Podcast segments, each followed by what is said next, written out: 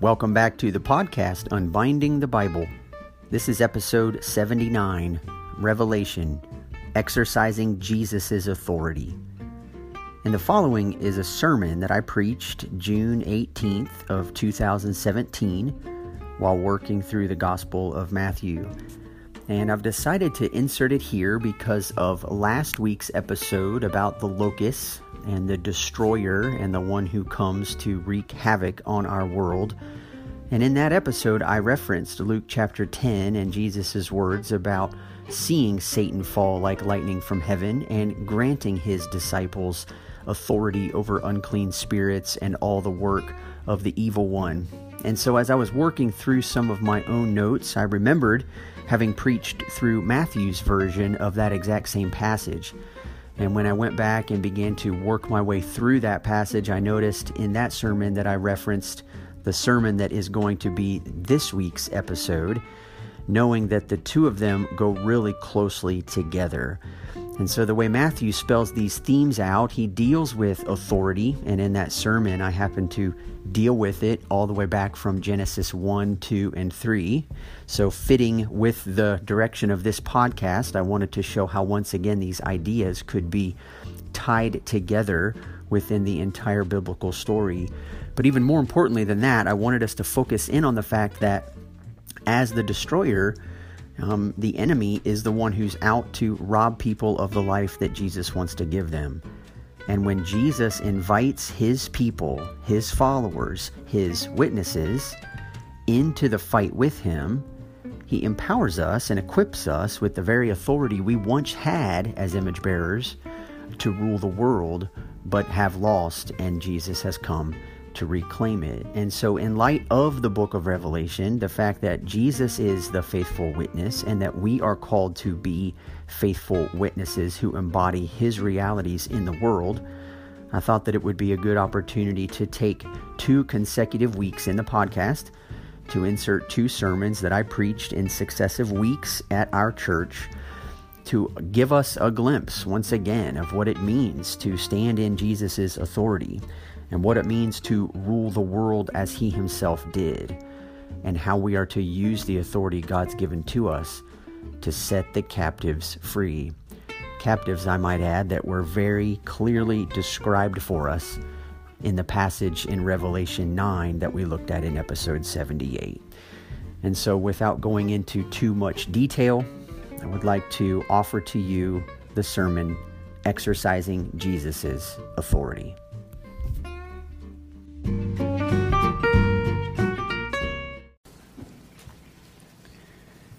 The Holy Gospel of our Lord Jesus Christ according to Matthew. Glory to you, Lord Christ. And Jesus went throughout all the cities and villages, teaching in their synagogues and proclaiming the gospel of the kingdom, and healing every disease and every affliction. When he saw the crowds, he had compassion for them, because they were harassed and helpless like sheep without a shepherd. Then he said to his disciples, The harvest is plentiful, but the laborers are few. Therefore, pray earnestly to the Lord of the harvest to send out laborers into his harvest.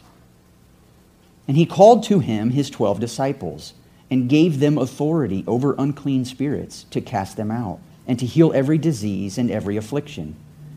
The names of the twelve apostles are these. First, Simon, who is called Peter, and Andrew his brother, James, the son of Zebedee, and John his brother, Philip and Bartholomew, Thomas and Matthew the tax collector James, the son of Alphaeus and Thaddeus, Simon the Cananaean, and Judas Iscariot, who betrayed him. These twelve Jesus sent out, instructing them Go nowhere among the Gentiles and enter no town of the Samaritans, but go rather to the lost sheep of the house of Israel. As you, and proclaim as you go, saying, The kingdom of heaven is at hand. Heal the sick, raise the dead, cleanse lepers, cast out demons. You received without paying, give without pay. Acquire no gold, nor silver, nor copper for your belts, no bag for your journey, nor two tunics, nor sandals, nor a staff, for the laborer deserves his food. And whatever town or village you enter, find out who is worthy in it and stay there until you depart. As you enter the house, greet it. And if the house is worthy, let your peace come upon it. But if it is not worthy, let your peace return to you. And if anyone will not receive you or listen to your words, shake off the dust from your feet when you leave that house or town. Truly I say to you, it will be more bearable on the day of judgment for the land of Sodom and Gomorrah than for that town. This is the gospel of the Lord. Praise to you, Lord Christ. Father, we come before you this morning, eager to be fed from your word as your children, eager to learn the, the responsibilities and the rights that we have been given as your followers. And we praise you for the incredibly beautiful way in which Jesus shows us his authority and then so gracefully hands it to us. Help us as we pour into your word today. In Jesus' name, amen. Amen. You may be seated.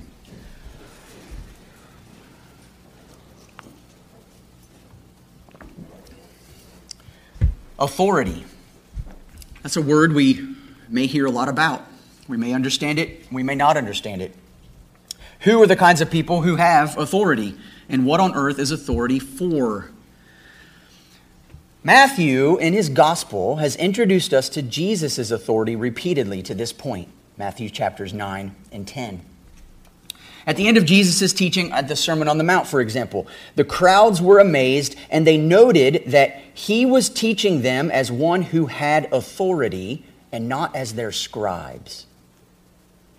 In the very next chapter, when asked to heal his servant from a distance, a Roman centurion expressed his faith in Jesus' ability to heal by saying, I am not worthy to have you come under my roof, but only say the word, and my servant will be healed. For I too am a man under authority, with soldiers under me.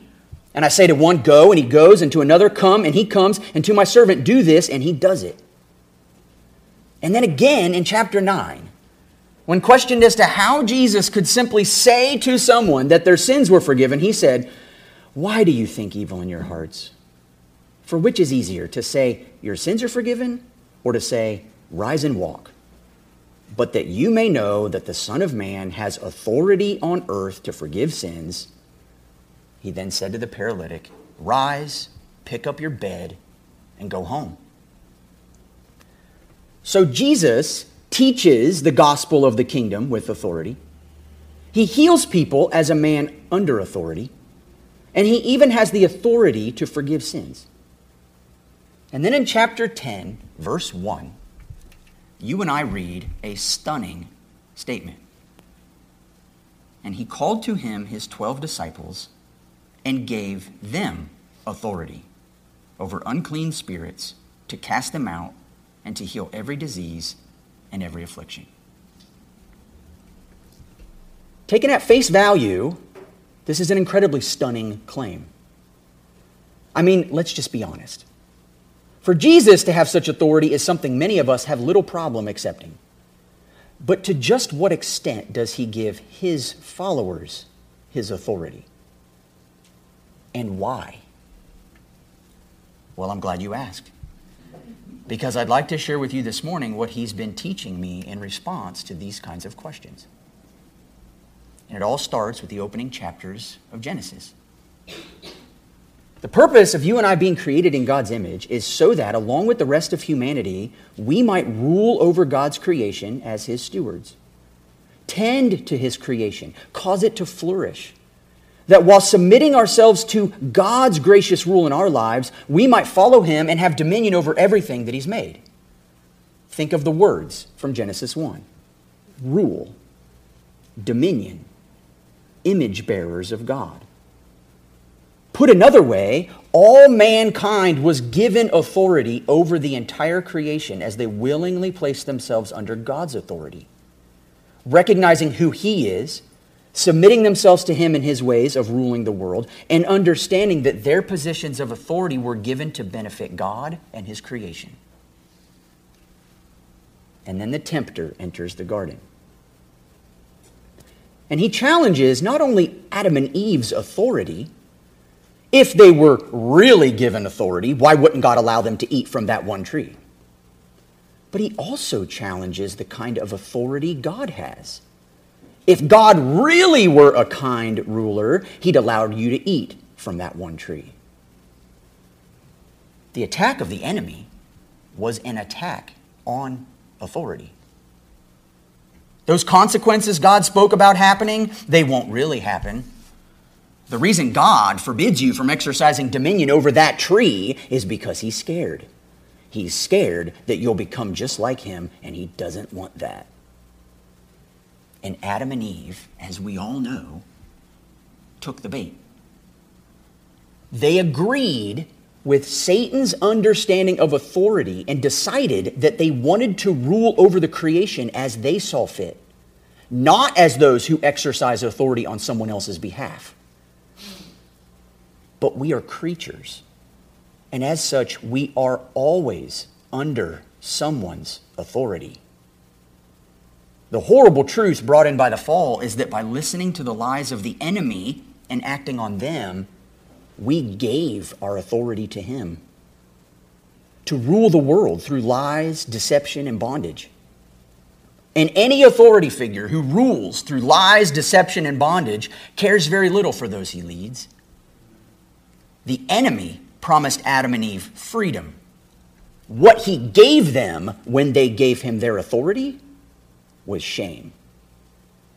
Then the eyes of both of them were opened, and they knew that they were naked, and they sewed fig leaves together and made themselves loincloths. And this is exactly how the enemy rules the world through guilt, fear, and shame. Until the beloved Son of God, on whom the Spirit rests, goes face to face with this enemy in the wilderness to do battle over authority. Notice the temptations that Matthew describes for us in chapter 4 when Jesus faces him. Use your authority to make bread for yourself. Use your authority to draw attention to yourself. Use your authority to force the world's kingdoms to bow down to you. But at every single turn, Jesus says no. He will trust God to feed him when the time is right.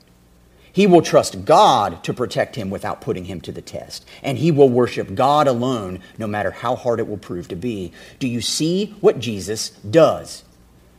He exercises the authority he's been given by perfectly submitting to the will of his Father in heaven, resting in his Father's love for him, and refusing to force anyone to do anything. And so we read about him continually exercising his authority to set prisoners free, to cast out demons, to teach in such a way that hearts are penetrated, and to declare that people's sins are forgiven. But this is not all he's come to do. Jesus has also come to restore to all of humanity what they all lost in the fall their authority. That authority we gave the enemy when we believed his lies, yes, Jesus has come to give that back to us.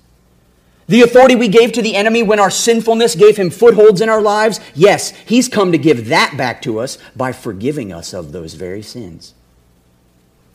So while Jesus is actively freeing people from the bondage of the evil one, he turns and invites his disciples into the fight with him. The harvest is plentiful, but the laborers are few. Therefore, pray earnestly to the Lord of the harvest to send out laborers into his harvest. And then, with the authority given to him, Jesus calls to him his 12 disciples, those who'd been with him and watched him exercise his authority and he says in verse 1 of chapter 10, he gave them authority over unclean spirits to cast them out and to heal every disease and every affliction. when I first started thinking about Jesus giving his authority to his followers, or rather, when I first started thinking about Jesus giving his authority to me, Let's just be honest. That's what I was thinking about. What does that mean? It all seemed so wrong. I am not a worthy person to be granted Jesus' authority. Period. End of discussion. There's no way that in real life anything I could say or do would have any effect on other people or their problems or over the evil one's influence and control in the world. But those are actual further lies and deceptions of the evil one. And he's using his understanding of authority to cause me to doubt mine. No, of course I don't have some complete power authority to demand that things go my way in the world. Yes, I should view that kind of authority as wrong, but Jesus operates within an entirely different framework for authority. Matthew has already spelled it out for us perfectly through Jesus' dealing with this, that centurion in, in Matthew 8. The centurion's faith that Jesus could heal his servant was his recognition that Jesus, too, like him, is a man under authority. He knew that Jesus could heal his servant with just a word because he came not on his own authority, but under the authority of the one who made all things and of the one who controls all things. And the centurion also knew that Jesus would exercise his authority with that knowledge. That his authority had not been given to him for his own benefit, but for the benefit of those caught in the clutches of the enemy. He put it all together and we are told that Jesus marveled at this man. He got it, he understood. And he placed his full faith and trust in Jesus as the one who wielded God's authority as it was always meant to be wielded. And when you grasp this, you start to understand why Jesus gives us authority to join him in reclaiming the world. Staggering, yes, but you begin to understand why. Exercising God's authority on his behalf was a commission given to all humanity. But first, Jesus has to right the wrongs, undo the works of the enemy, set the captives free, and bind the strong man then in his authority we are able to join him in his work.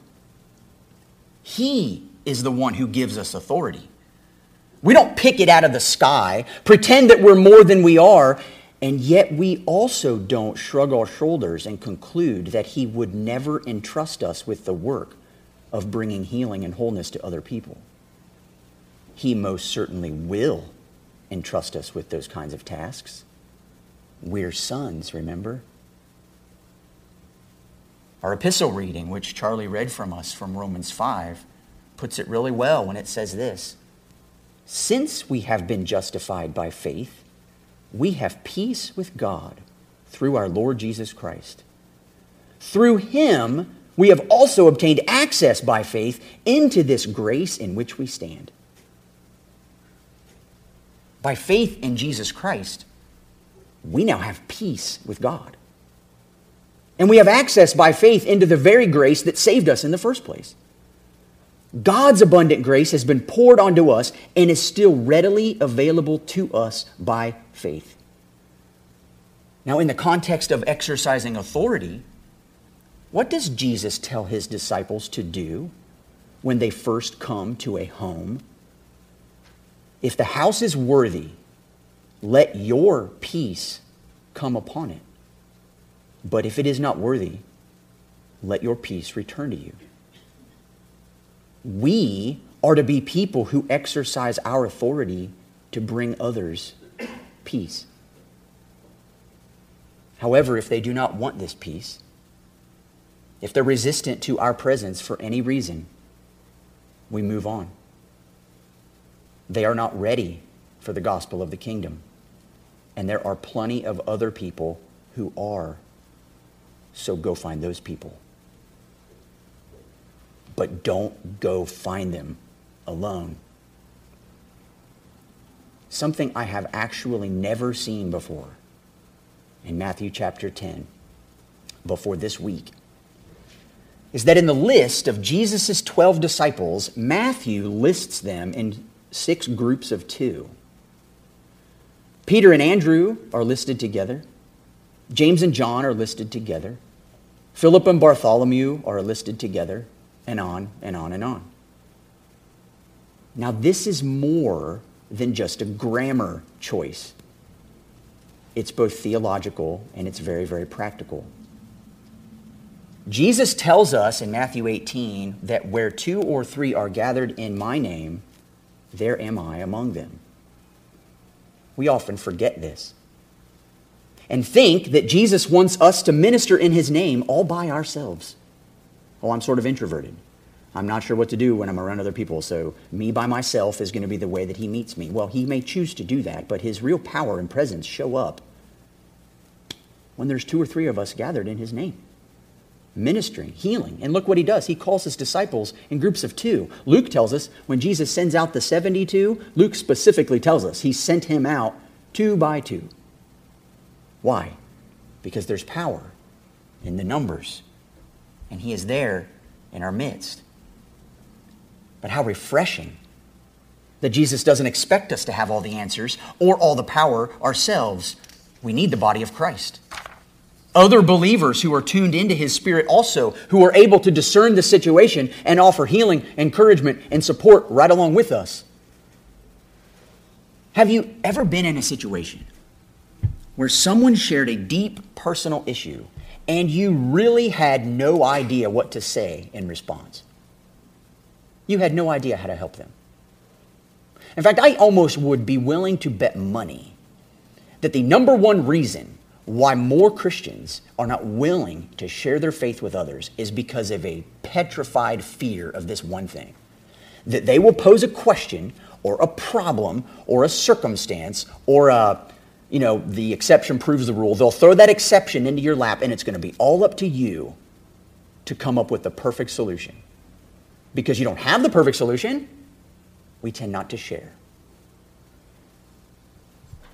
But have you ever been in a setting like that where another believer in the room with you overhears the conversation or maybe is part of the conversation and they decide to share an insight or a passage of Scripture or remind this struggling person of some character trait of God that gives them hope?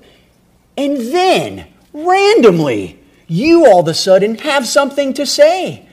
You feed off of that first comment, and then a second comment comes in, and before you know it, there's some kind of, we might call it a strange dynamic going on in the group because things are being shared and the Spirit is communicating truth through various believers. Why does that happen? It's because where two or three are gathered in my name, there I am among them. And where two or three are sent out to exercise my authority in my name, there I am among them. It's the Holy Spirit who brings healing and wholeness into a situation and reminds us that when he works most powerfully when two or three are gathered together in Jesus' name. So he sends us out in pairs, never alone. We are not meant to work alone. And get this even Jesus doesn't work alone. Truly, truly, I say to you, the Son can do nothing of his own accord, but only what he sees the Father doing. For whatever the Father does, that the Son does likewise. For the Father loves the Son and shows him all that he himself is doing.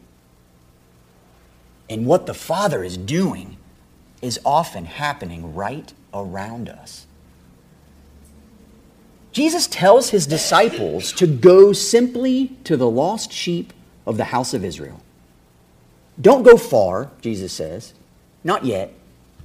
There's plenty of work to be done right here. Look for hurting people. Look for people of peace. Those kinds of people who are ready to welcome the message of the kingdom into their homes and lives. Look for those oppressed by the enemy and in need of healing. And ask Jesus to grant you and those with you the power of His Holy Spirit to minister effectively when you come upon those kinds of needs and those kinds of people. Okay, yes. But what's the relationship between oppression of the enemy and someone's own sinful choices? How do I walk into a situation where I wonder about these things? And maybe nobody in this room has ever wondered it, but I'm going to be honest with you. For years, I've wrestled with this. Years. Aren't people responsible for the choices they make and their sinful responses? And so, shouldn't the solution be to tell them to repent of their sins? Yes. In one sense, that is very true. But there was always something else that was bothering me. All through the Gospels, the worldview described was very different from that overly simplistic worldview that I just explained. Sins were present for sure, but there were also demonic deliverances and miraculous healings, the kinds of things that I personally have never seen in my own life. So, which is it? Are people oppressed by demonic forces, or are there sinful choices to blame for their problems? And trying to figure this out, I found myself repeatedly playing one against the other. It's either sinful, selfish choices or demonic oppression. And now I see that I had unknowingly created a false dichotomy. It's not either or, it's both and. It's always been both and. As sinners, we make sinful choices. In those moments, we believe the lies of the enemy that following our own view of authority instead of God's is the way to go. And when we give in to those sinful impulses, we give a bit of our God given authority to the enemy. And he gains a foothold through that choice in our lives. There are many people around us whose sinful choices have placed them in such bondage to the enemy that they not only don't know how to be set free, many of them don't even know they're enslaved people's choices to life situations are real. Demonic oppression and influence is also real. And Jesus has dealt with both. If you would, listen to one of my now new favorite passages of Scripture from Colossians chapter 2. And you, who were dead in your trespasses and the uncircumcision of your flesh, God made alive together with him, having forgiven us all our trespasses by canceling the record of debt that stood against us with its legal demands. This he set aside, nailing it to the cross. He disarmed the rulers and authorities and put them to open shame by triumphing over them in the cross. You realize, right, that Rome's number one goal for crucifying people on crosses was to humiliate them and to remind the people you don't mess with Roman power or you too will be humiliated. Do you know what Paul is saying? Paul says that on the cross, Jesus humiliated the rulers and authorities in the heavenly places because no amount of threat of death could stop him from loving his people. And now the whole worldly kingdom has been turned on its head. And the one who grants us forgiveness is the one who also has the authority to do so and the authority to defeat anything the enemy is trying to do in the world.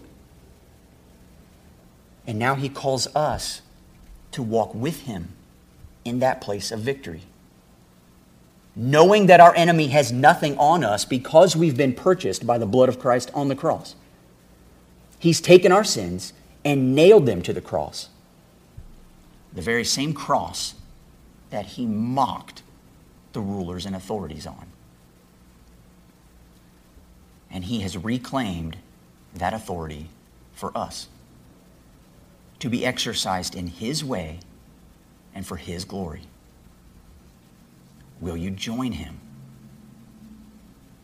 Will you eagerly look for others caught in the clutches of the enemy's authority and allow Jesus' authority in you to set them free? Will you ask the Lord of the harvest to send out laborers into his field and then offer yourselves as the first answer to that prayer?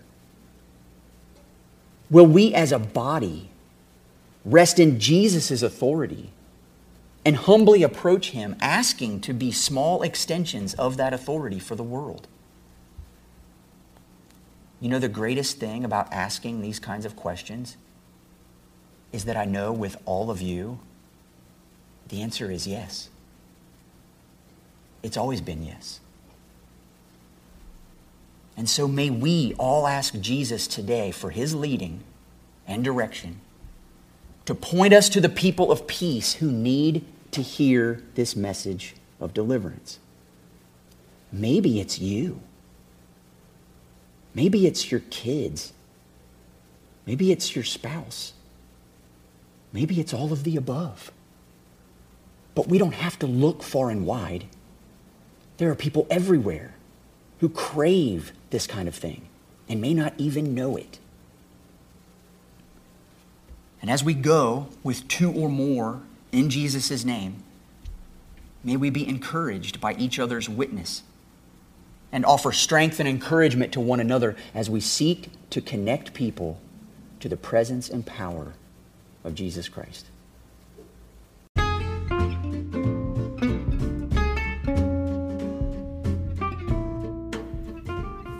That's all the time we're going to take for this week's episode of the podcast. I do hope that you found this particular message to be an encouragement, quite possibly a challenge. And as always, I would encourage you to go back into the Bible yourself and make sure that the things you hear me say do line up with what you find there. And so would love to continue to dialogue with some of you. I had a chance to do so this week through email of one of our listeners and very thankful for that correspondence. Would ask you to reach out to me on email if you want to unbindingthebible at gmail.com to interact or to share any concerns or thoughts that you have about life or about the podcast. And just, if you would, find a friend this week, someone who might have a little extra time on their hands, and share the podcast with them and offer to um, engage them in dialogue about it, just as a way of connecting with other people around the Word and about what Jesus wants to do with us through it.